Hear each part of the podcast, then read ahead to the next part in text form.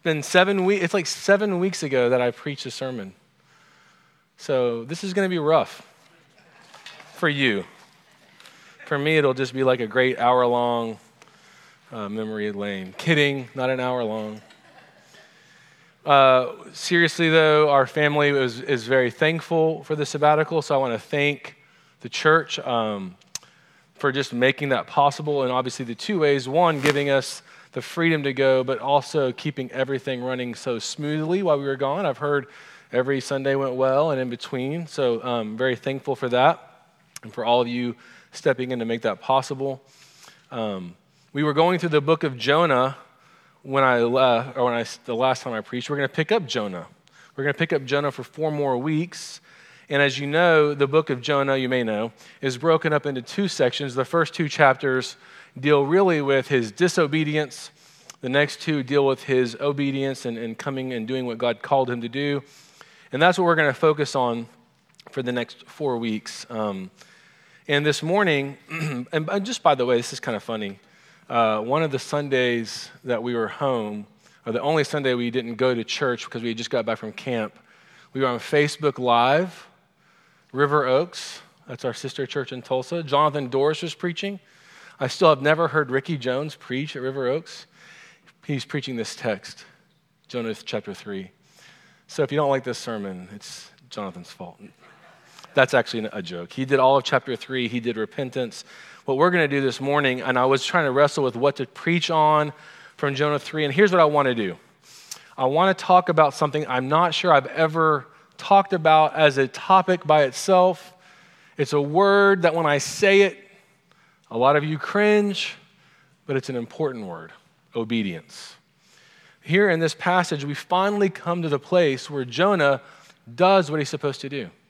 And so I want to just spend this morning chewing on that part before we move into next week Nineveh and the message that Jonah brings to them and their repentance as we move forward. So we're going to look at verses uh, from chapter 210 to 3, verse 3a. There's not an official A, but that's where we're going to stop. In other words, we're going to stop with the first phrase in chapter or verse 3 of chapter 3. And just to remind you of what's happened, Jonah uh, was told by God go to Nineveh to, to basically tell them about the impending doom. Jonah does the opposite, runs to Tarshish or gets on a boat. You all know the story. He ends up in the belly of a fish. We'll talk a little bit more about that as we go. A lot of you have heard that story, right? If you haven't, VBS is this week. It's down the street.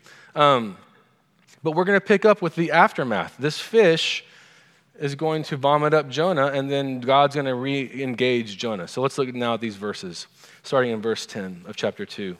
And the Lord spoke to the fish, and it vomited Jonah out upon the dry land. Then the word of the Lord came to Jonah the second time, saying, Arise, go to Nineveh, that great city, and call out against it the message that I tell you. So Jonah arose and went to Nineveh according to the word of the Lord. This is the word of the Lord. Let's pray. Father, we praise you that you are a long suffering God, that you are a God that wants to rescue and redeem us, that you will go to great lengths to capture us, to grow us, and to make us flourish. And we pray this morning, I pray that these words and what we teach would be your gospel uh, that your spirit would be alive and working in our hearts to better understand the way you love your children. Amen. Uh, one of the things we did during our four week sabbatical was we spent a week at a family camp. I'm going to talk about that a little bit later in the sermon with more detail. So, all I want you to know right now is that one of the things I did was I did a dunk tank. I threw a ball at a dunk tank. So, the dunk tanks are, the, you know, like at carnivals, there's a guy sitting in the thing and there's a little ball, like a little lever you're trying to hit. And I'd never done that. So I thought, I'm going to try this. And what I had observed was uh, no matter how old you were or how skilled, you always ended by getting the guy to fall into the tank, right? Which I thought was really nice. It was kind of a colder evening, like for the summertime in New Mexico. And this poor guy, just no matter who came up, ended up in the tank. The reason was, uh, like for me, I had to stand kind of a long way away, and I threw my three throws, and I missed it, you know, all three. So I just quickly grabbed the fourth, and he's like, "There's only three. And I threw it and nailed it. Boom. But everyone else, based on their age, was sort of invited to the right distance for their age. And here's the point uh, the setup was the equipping for success, right? They, everybody, no matter who they were, could make the person fall into the dunk tank because they were being equipped by the other counselors to succeed, right? And what we find with obedience in the Bible is you are being equipped to succeed. God is sovereignly overseeing your life in such a way that He is equipping you to succeed. And we've been seeing that in the book of Jonah. Jonah did everything he could to fail at obedience. And God captures Jonah, brings him to his senses, and gives him all the equipping he needs. And we're going to watch him go forward with his obedience. And it's not even a great obedience, but it works. And it's all because of God's sovereignty.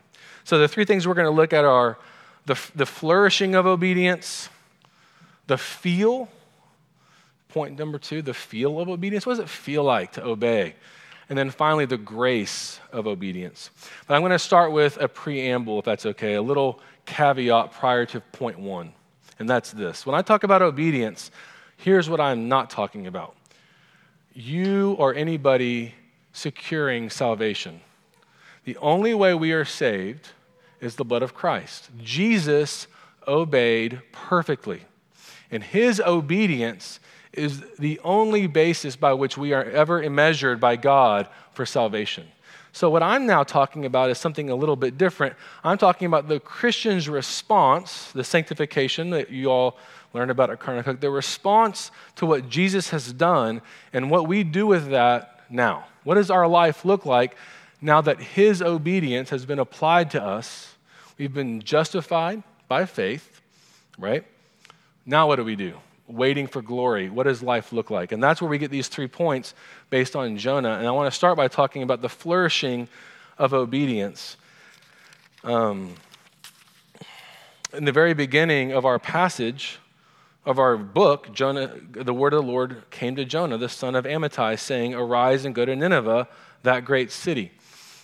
God calls Jonah to go to Nineveh because it reveals God is a loving God. God is a rescuing God, right? For Jonah, that obedience felt dangerous, but the truth is, it was a beautiful thing. Like if you were a Ninevite, you want Jonah to obey, right?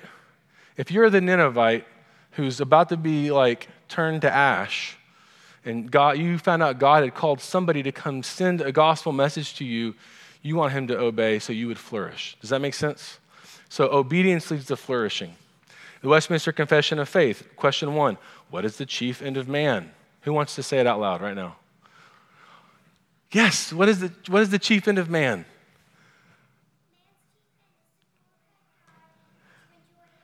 Amen. Let's clap for that. All right. That's very good. Man's chief end is to glorify God and enjoy Him forever. Please, here's what I want you to hear right now. There's a tendency for us to think obedience and flourishing are separate. What I hope we'll start to believe in, and I want you to know it's going to be a challenge for some of you. I believe that. It's hard for me at times. That what we find in Scripture is that when we glorify God, when we enjoy Him forever, we flourish as well. That's not the motive, but that's what happens.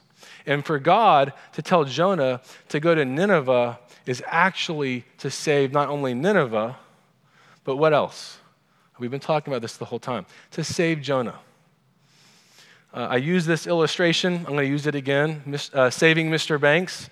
The reason I get to use it a second time is I watched the movie a second time. We just watched it with my, my, my family had not seen the movie. Saving Mr. Banks is about um, P.L. Travers, who wrote Mary Poppins, uh, did not want Disney to make the movie. She did not want him to ruin her books. She's played by Emma Thompson. It's a great movie. And Disney's played by um, Tom Hanks. I'm starting to lose my memory. Thank you. She knew it was coming too, didn't you? And Tom Hanks, Disney, is trying to win the rights to make this movie. And they're getting places, they're getting somewhere, but she's really being difficult. It's a great movie. And so there's this scene where she's working with the guys that write the music, which she doesn't even want music. Um, they're trying to make it all fluffy. She's like, it's not fluffy, you know, it's not. And finally, Tom Hanks, who's Disney, says this says, Let me get this straight. You don't want there to be any fantasy in a movie where a woman rides an umbrella out of the sky to rescue children. And when he delivers that line, you're like, aha. And she goes, Oh, you think she came, Mary Poppins, to rescue the children. She came to rescue Mr. Banks, the man, the father. That's what the story is about. So here's the point. We read Jonah and we think, God loves Nineveh. God came in and he's going to rescue the Ninevites, and it's true. But he's rescuing Jonah. And I want you to know that when you are asked by the word of God to do something, it's God rescuing you. God is saying, I want you to flourish. This is not punishment. I'm coming to you with scripture so that you would hear my words and flourish. God wants you to be transformed and flourish by obeying. Psalm 1 uh, every, every month I start over at the very beginning, so I get Psalm 1 re- really, really well. And then, you know, halfway through the month, you know, best laid plans. Um, but Psalm 1, those of you that haven't memorized, I should probably ask people to read it. It's a beautiful way to begin the Psalter.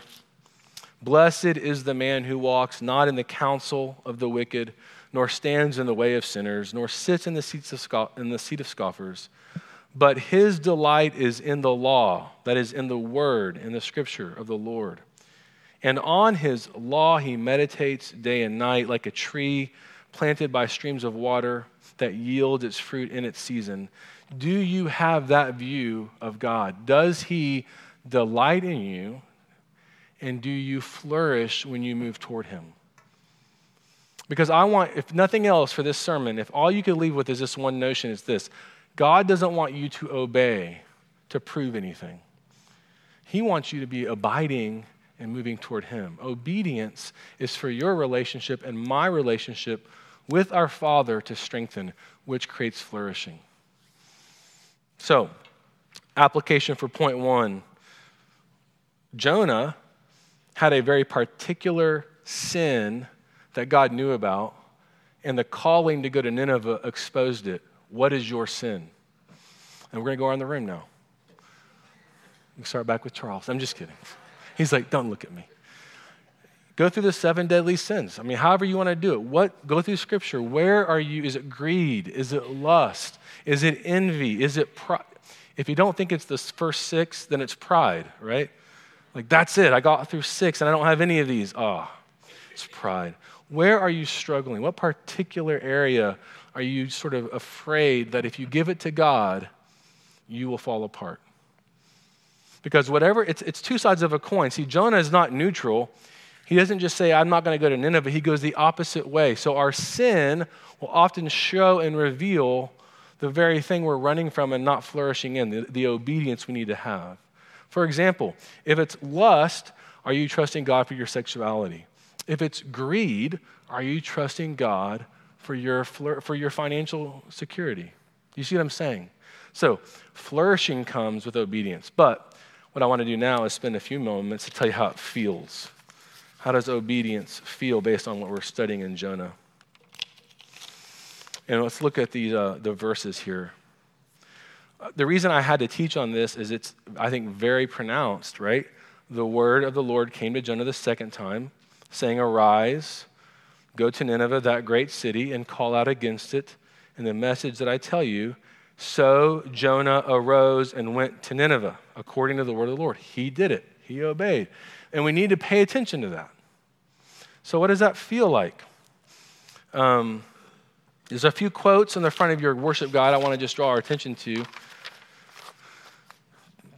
But before I do, I need to say this. There is a theology that has swept through our culture that I have been personally gripped by at times. It's easy to do, and it's half truth, and that's this. If your heart is not engaged in obedience, is it true obedience? And so we have a culture Uh, so take, for example, the scripture, you know, where Jesus calls the Pharisees whitewashed tombs, right? Basically, the outer side of your religion looks polished, but your heart is far from me. Think of Isaiah, right? They honor me with their lips, right? There's this sense in which the scriptures are very clear. If we're not obeying with our hearts as well as our conduct, it's not full obedience. But I want to contrast that with the fact that obedience doesn't always feel like what you want to be doing. There's a difference between somebody trying to put on a good show to look religious, inside they're clearly not and they know it, and somebody else who's simply not quite yet feeling the desire to obey. Does that make sense? No one's ever going to just go, no. Does anyone want to shake their head? No, don't do it. Let's look at these two quotes. Dietrich Bonhoeffer says, Every moment and every situation challenges us to action and to obedience. We have literally no time to sit down and think about it. We must get into action and obey. But perhaps this shocks you. Perhaps you still believe you ought to think out beforehand and know what you ought to do. To that, there is only one answer. You can only know and think about it by actually doing it. You can only learn what obedience is by obeying. Look at Oswald Chambers. He says, All of God's revelations are sealed until they are opened to us by obedience. You'll never get them open by philosophy or thinking or thinking. Immediately, if you obey, a flash of light comes. Obey God and the thing He shows you, and instantly the next thing is opened up. I'm going to stop the quote there this feels, I, I, can already sense it, a bit heavy because it sound, when we think of obedience, we think in terms of completion, perfect completion. But when you look at Jonah, all he did was go. He arose, he went. When you read through chapter three, which we'll do more next week, in chapter four as well, he didn't want to do it. Uh, you get the sense that he was almost like, uh, he was upset about having to do it, but yet nonetheless, by going through those steps, God used the obedience and revived Nineveh for a, for a season. So I'm going to give you a couple of examples. The classic is the Karate Kid, right? How do you learn karate? You want to read a book? Or do you want to like trim a bonsai tree, right? And wash classic cars, right? Wax on, wax off. Here's, a, here's another example that's from my personal life. And let me first say this I am a book person, and by that I don't mean I'm well read. I mean, when I want to learn something, I get a book. It's really a, like, if I want to learn to blow my nose better, I'm like, is there a book on Amazon about that? And then I look at the reviews, and then I've got a book, and then I read it, but I don't apply it, but it feels like I've done it. So we were invited to go to family camp. A family who uh, used to be a part of our, this congregation, said, we, we had a great time at this family camp. We want to provide this for you. You don't have to go. You can use the money other ways, but if you do go, we think you'd love it. It was very restful, we were told. So we signed up to family camp. And uh, just so you know, family camp's like normal camp, except they realized let's, let's make more money by having families come out. We've got all the stuff you know, so there's high school kids and junior high, all these people get dropped off. But now there's these, in this little section, there's a family. And you have it at Kanakuk, you have it in Colorado. I know the Niles go to one in Colorado. This one is near Santa Fe. It's called Glorieta. And we get there, and there was a carnival for dinner. And we were kind of like, carnival? Like, like what are we going to eat? It's just, it's like, it's like a, tr- the whole thing's a trust fall. That's the whole thing's like, what's our food? Where's the bed? How do we get around? Uh, but what we were really convinced of, I don't know that this family told us this, we were t- thinking, um, we're going to get a lot of time to read and process and pray and study. Be, our kids are going to just run off magically, and we're going to like have like just time to meditate. And the kids didn't do that. and, the, and anyway, and so then we had to get kind of dirty and like go to things. So we showed up to worship. And our kids had already said, we're not going to go to the groups, we're not doing that. But then the way it worked out was like, no, you go with your group and you go with your group. And they ended up loving it. And we loved our group. By day two, I'm like, I kind of like family camp. Um, I think it was day three, I rode a mountain bike. Okay, just, just for the record, if you ever said, hey, let's go ride a mountain bike, I'm going to say no, like nicely. I'll figure out a way. Like, I don't typically do stuff like that. Uh, I don't know what it is. I need a book.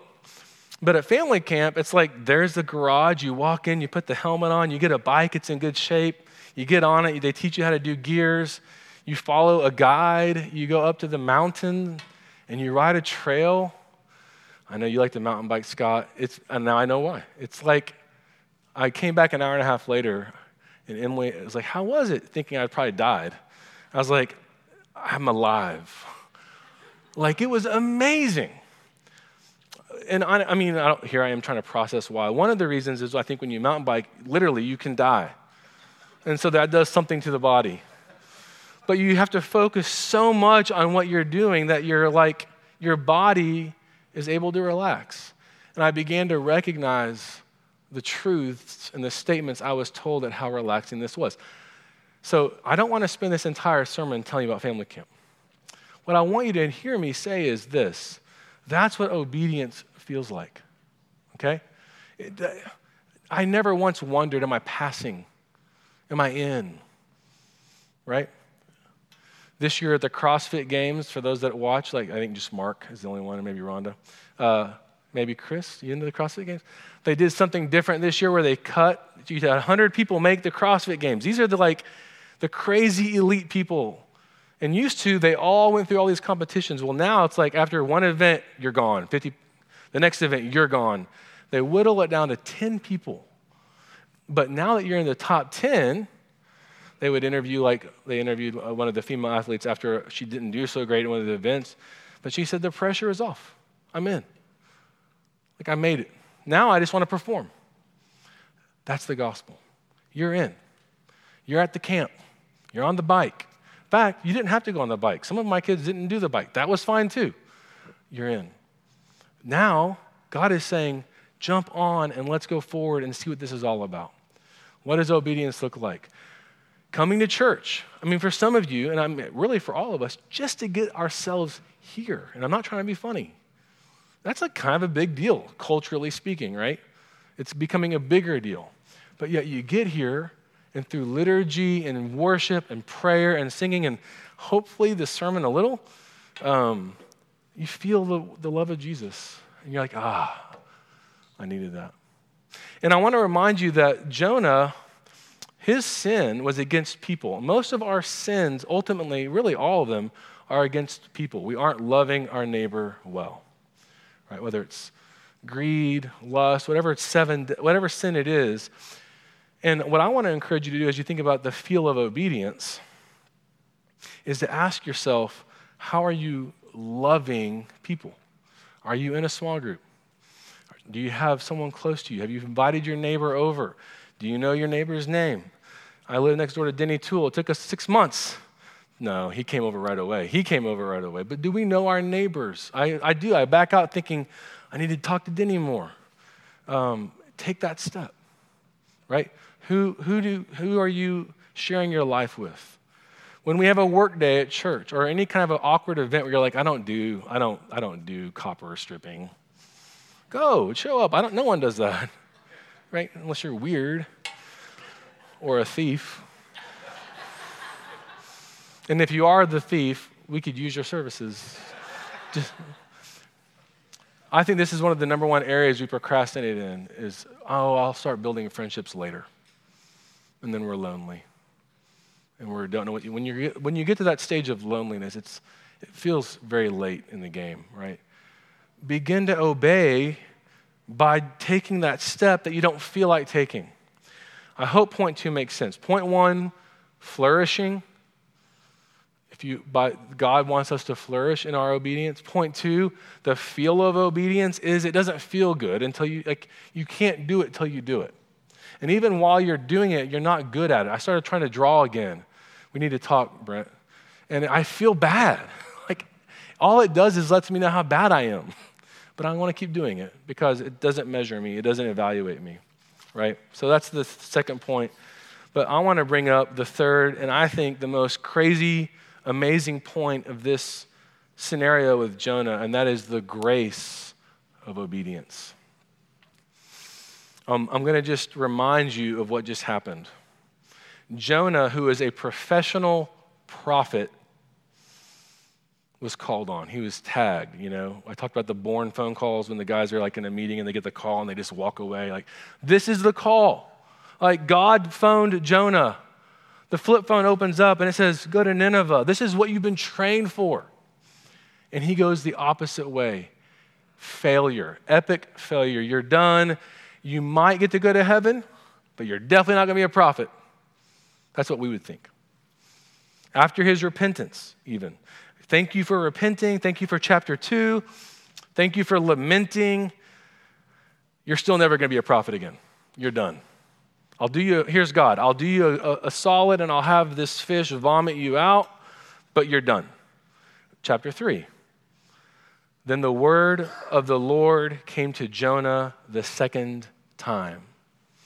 Calvin says this There is here set before us a remarkable proof of God's grace, that he was pleased to bestow on Jonah his former dignity and honor. He was indeed unworthy of the common light, but God not only restored him to life, but favored him again with the office and honor of a prophet so often we struggle with obedience because of failure. I did it again. I did that thing again. I looked at that thing again. I said those words again. I did this. And what we eventually do is we say, God cannot forgive that. And we reform him in our own image, which Jonah had done in the beginning. And we basically come to the conclusion that either God's wrong and this is normal behavior, or I'm just a dud and there's no hope for me. I'm just one of those that won't ever get past this. And the gospel says, yes, you can. God will rescue you. God will redeem you. But the goal is to not, here's our problem with obedience. So many of us want to get to where we obey something, not to get closer to God, but to keep Him at bay. Do you know what I'm talking about? Like, how many of you think if I could get my act together, I wouldn't need Jesus as much? Like, we don't think it like that. But that if you really look at your motives, so often our reason for wanting to get better is to not feel sinful. I don't want to feel sinful, but I am a sinner. And I will need the blood of Christ every day as if it was the first day I ever received it until glory. And I don't think when I get to heaven, I'm going to quit needing Jesus. I don't know exactly what that's going to look like.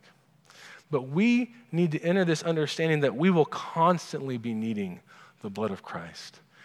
Sins are forgiven, and I believe in progressive sanctification. We do, in the, in the eyes of the world and even the eyes of the church and ourselves, we can see improvement. But the point I'm making is if our goal for obedience is to get to that place where all of our I's are dotted, all of our T's are crossed, and Jesus is sort of justification is sitting on the shelf. It was a beautiful thing in 1982 and I needed it. Then we have a problem with our theology. It is fresh every day. And so we find Jonah and we find grace and we find God saying, I have rescued you I've brought you three days through the belly of this fish. You are now vomited out. Uh, I don't know if the fish lived through that. I've never heard a commentator say, but it kind of, we imagine the fish just kind of spit him out and went on its lovely way. Probably it died. I don't know. But Jonah was saved. And now he goes and he obeys. What is your goal for obedience? I just want to read you this quote I, um, by one of my, my heroes, spiritual heroes, Jack Miller. And he's talking about being in Christ. And, and really, what I'm trying to press us to understand is obedience is not doing something right, it's pressing into Christ, it's pressing into the Father's love, right? With the presence of the Holy Spirit. Uh, Jack Miller's testimony, actually, interestingly, um, well into being a seminary professor and pastor, he, he sort of tongue in cheek said, I became Trinitarian. What he means is, of course, I theologically believed in the Holy Spirit, but I lived functionally as if there was no Holy Spirit. right? But obedience necessarily, and by the definition the scripture gives, is done by the work of the Spirit, right? The fruit of the Spirit. So listen to this, what he writes. You can only pray with joy when you know Christ and make yourself his servant and understand that others belong. To, I'm on the wrong one. Start over. Those are great words. So if you heard those words and they were moving you, I will tell you where I found them. I found them on August the 3rd. But here's the August the 4th entry. Sorry. it's been seven weeks. Jesus is a strange teacher. When he says something strange, most of us have the habit of turning him off. He's always a bit too much, goes too far, and seems too extreme. But Jesus didn't just give us a body of writings and authority, He is a life giving spirit. He is actively seeking to put His words into our hearts, to cause us to live out these unexpected things that show God has intruded from the outside. He is continually working to get us to see this world and our lives through His eyes. The strangeness has a wonderful sanity to it that makes life bearable, livable, and enjoyable. Obedience, hear this, is only done in Jesus. You will never do it on your own. There is no. I was talking to Emily just the other day, and she uh, about the church, sorry, and about me, and about just thoughts in my mind. She said, "Ryan, only, the only pronoun I heard was I." I do that. I. She's like, remember. So I'm embarrassing you right now. But we, not she and I, the Holy Spirit in me, right? Like whatever you are called to do, whatever garden God has given you to grow and flourish in, He is going ahead of you. It's laughable when you read the book of Jonah that his work had any fruit because God did all of it. So our job is just to get on that mountain bike and try not to fall off, but if we start to fall, He'll catch us. He is taking care of your flourishing, He is taking care of the obedience. Faithfully walk with Him. Let's pray. Holy Spirit, forgive us for so often living as if you are not the one in our lives, steering us, driving us at all times, flourishing in us. Jesus, forgive us for so often wanting to have a religion that tries to impress you but doesn't abide in you. Because, Lord, abiding in you means trust, and that's hard. It's hard to trust and not know where everything's going. And so we, we crave control, we crave approval, we crave so many things that you have called us to lay down at your feet.